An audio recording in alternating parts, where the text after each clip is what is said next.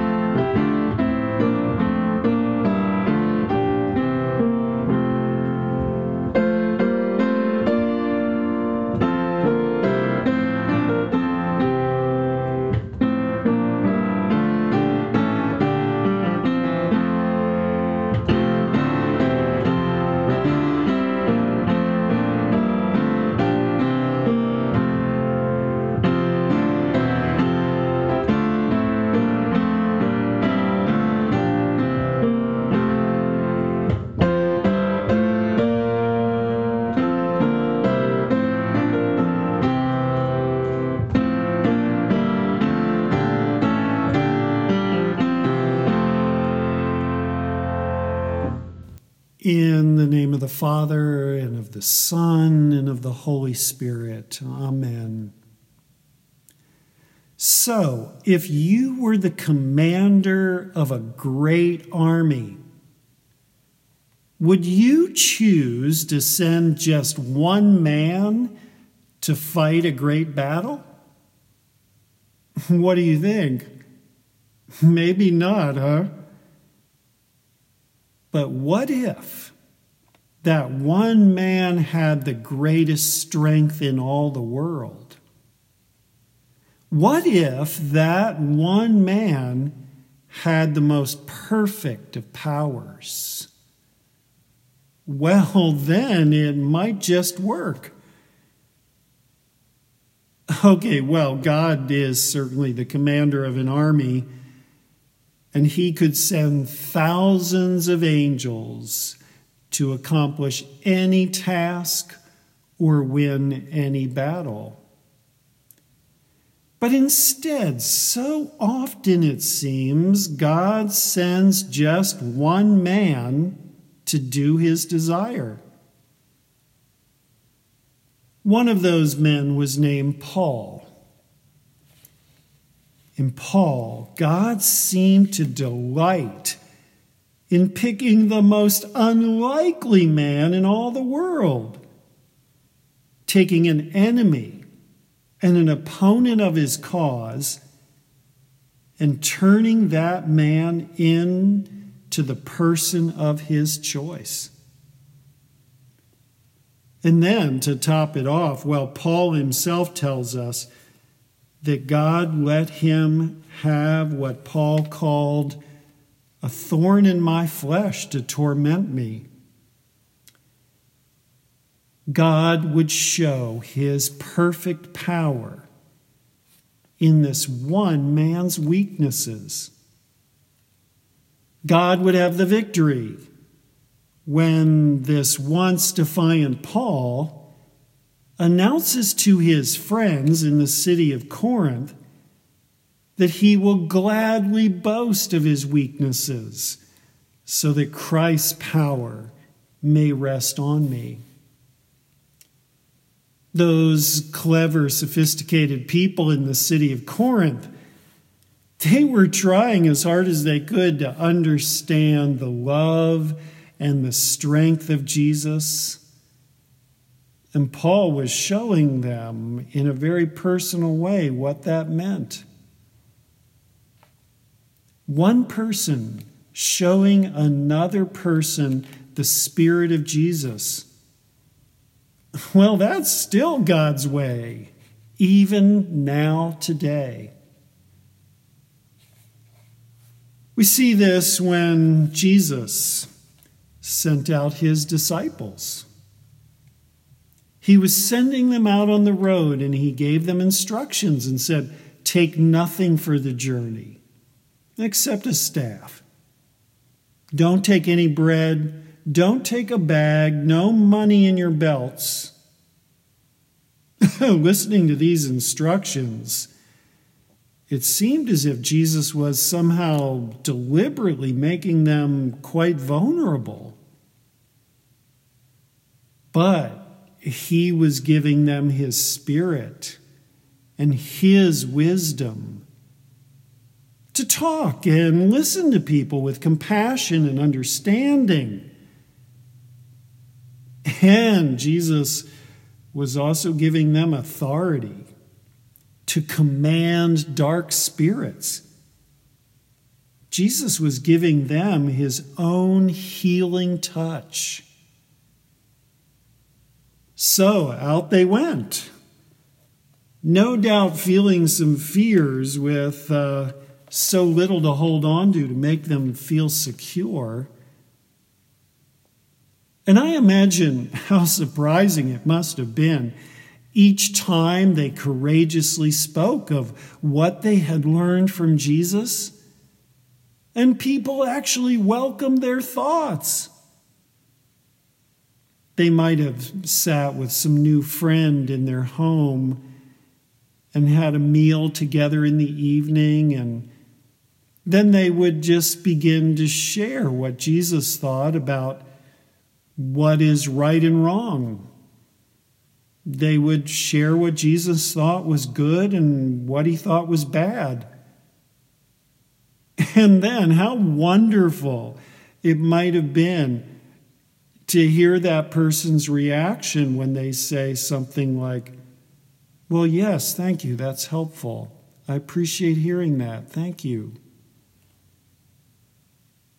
And of course, it must have been absolutely amazing to speak in the name of Jesus and see dark demons run in retreat. How wonderful was it to see that in Jesus' name, healing and wellness came to those with needs. Their trust in God probably grew every day.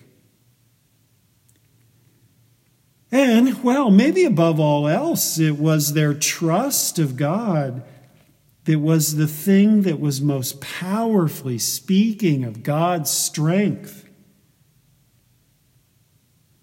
You know this, right? Your faith and your trust in God speaks of God's strength and His power. Oh, yes, indeed, to be sure, we all have things that make it harder to have faith. And Paul called his my thorn in the flesh. The challenges, the problems, the pains, the fears, all of the things that make us weaker, that make our lives harder, these are the things that show that God truly is our great strength. To be sure, each of us has our own faith journey to walk, don't we? Somewhere on his travels, Paul says, Oh, I met a man, and he told me of being caught up to paradise. In heaven, this man heard inexpressible things, um, things that a man is not permitted to even tell. And, um, well, it's kind of obvious that Paul is really talking about himself here. Ever the most humble of souls now, Paul is telling us that his trip to heaven is not what makes him trust in God every day. Oh, well, how we might envy him. How great would it be to hear the music of a heavenly choir of angels? Maybe Paul even got to hear the same heavenly creatures as did the prophet Isaiah, with their six wings flying above the throne of God, singing, Holy, Holy, holy is the Lord Almighty. The whole earth is full of his glory. But I think Paul is telling us that he would rather hear one whisper from God every day instead of hearing the songs of heaven just once in his life. And indeed, in our weakest moments, we want to hear Jesus speaking consistently, don't we? We want to be able to remember and really hear Him say to us, as He did from the cross Father, forgive them. They know not what they do. Or in our weakness, we listen, don't we? We listen for Jesus whispering, maybe just to you, I tell you the truth. Today you will be with me in paradise. Yes, indeed. Well, maybe more than even just those amazing words What's really great is that our God can speak to us consistently every day. I think about this because while Jesus was in his hometown of Nazareth, he spoke at the synagogue in probably the same place of worship he had gone to since he was a child. The people who heard him that day were amazed at his wisdom and his reputation for miracles was now infamous. Jesus had recently been out traveling around doing these wonderful, amazing things, miracles that were changing lives. He had spoken to crowds with the wisdom and authority of God. But before all of that, Jesus had just been there in Nazareth every day. They had seen him, this one young man, there every day, working in his father Joseph's carpentry shop. They had seen him maybe in the street playing with his four brothers and two sisters. In your imagination, can you be inspired to wonder what Jesus might have said to his father on the days when nothing was going well in the dust and heat of the carpentry shop? When Joseph maybe was fumbling with the saw or just couldn't get things right with the hammer, he might just look up and see Jesus there sweeping, and somehow it would just calm him down. Can you imagine? What did Jesus say to his brothers and sisters when none of them could get along? Maybe he would just look up at the blue sky and smile at them, and it would remind them of what a precious gift it was to be here together. But, well, what the people of Nazareth were seeing was that Jesus is just this one man. They could not see that this one man had the greatest strength in all the world. This one man had the most perfect of powers the grace and kindness and mercy of God, the power and the glory of caring for people and places and things that no other man would even notice.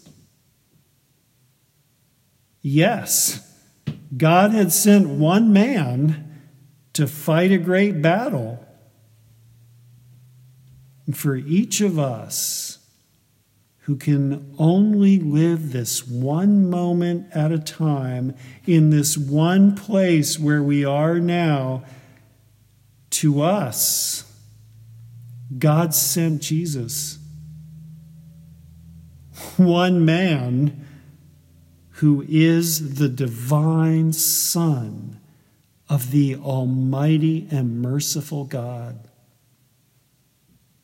He is the eternal one who is and was and shall ever be.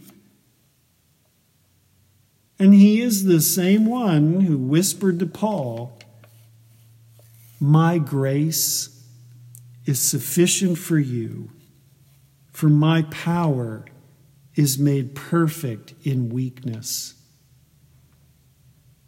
Let me pray for you that you would be so blessed.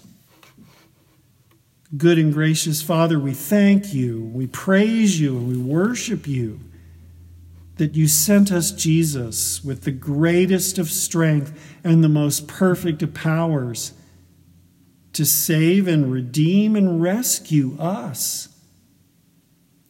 May we be so blessed to hear you tell us, My grace is sufficient for you, for my power is made perfect in weakness. Bless us with your living and Holy Spirit, that we may trust in you, our gracious God, for today and forever. In Jesus' name, may we be so blessed. Amen. I invite you to share with me the words of the Apostles' Creed as we confess the Christian faith. I believe in God the Father Almighty, maker of heaven and earth, and in Jesus Christ, his only Son, our Lord, who was conceived by the Holy Spirit, born of the Virgin Mary, suffered under Pontius Pilate, was crucified, died, and was buried. He descended into hell. The third day he rose again from the dead. He ascended into heaven and sits at the right hand of God the Father Almighty. From thence he will come to judge the living and the dead. I believe in the Holy Spirit, the holy Christian church, the communion of saints, the forgiveness of sins, the resurrection of the body, and the life everlasting. Amen. We worship God with our offering. I invite you to send your offering to our church by mail. Thank you. Bless you.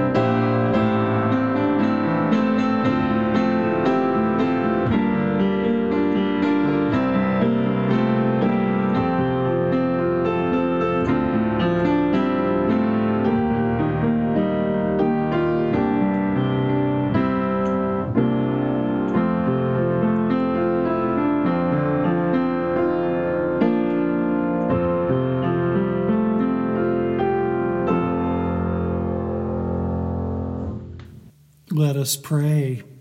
Heavenly Father, when we are weak, you are strong.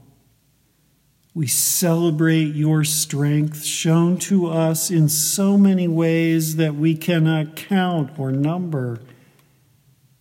We're always in need of your mercy and grace, and so we say, Lord, in your mercy, hear our prayer. Lord, sometimes we are overcome and overwhelmed. Give us the wisdom of your Spirit that we may be guided by your truth and be at peace in your goodness and mercy. Lord, in your mercy, hear our prayer. For our families and friends, we ask your blessing. May we find the power of grace and forgiveness together in how we treat one another. Lord, in your mercy, hear our prayer. May we have grateful hearts that even when given challenges, such as Paul endured with his thorn in the flesh, we can see what is good and find stillness and peace. Lord, in your mercy, hear our prayer. Father, on this day of national celebration, we ask your blessing upon our nation. May it ever be anchored by the truth and goodness and love you have given us. Lord, in your mercy, hear our prayer. For those who struggle with difficult things, we especially pray that they may be consoled by you Lord, in your mercy, hear our prayer. And Lord, we pray for those we name before you in our hearts.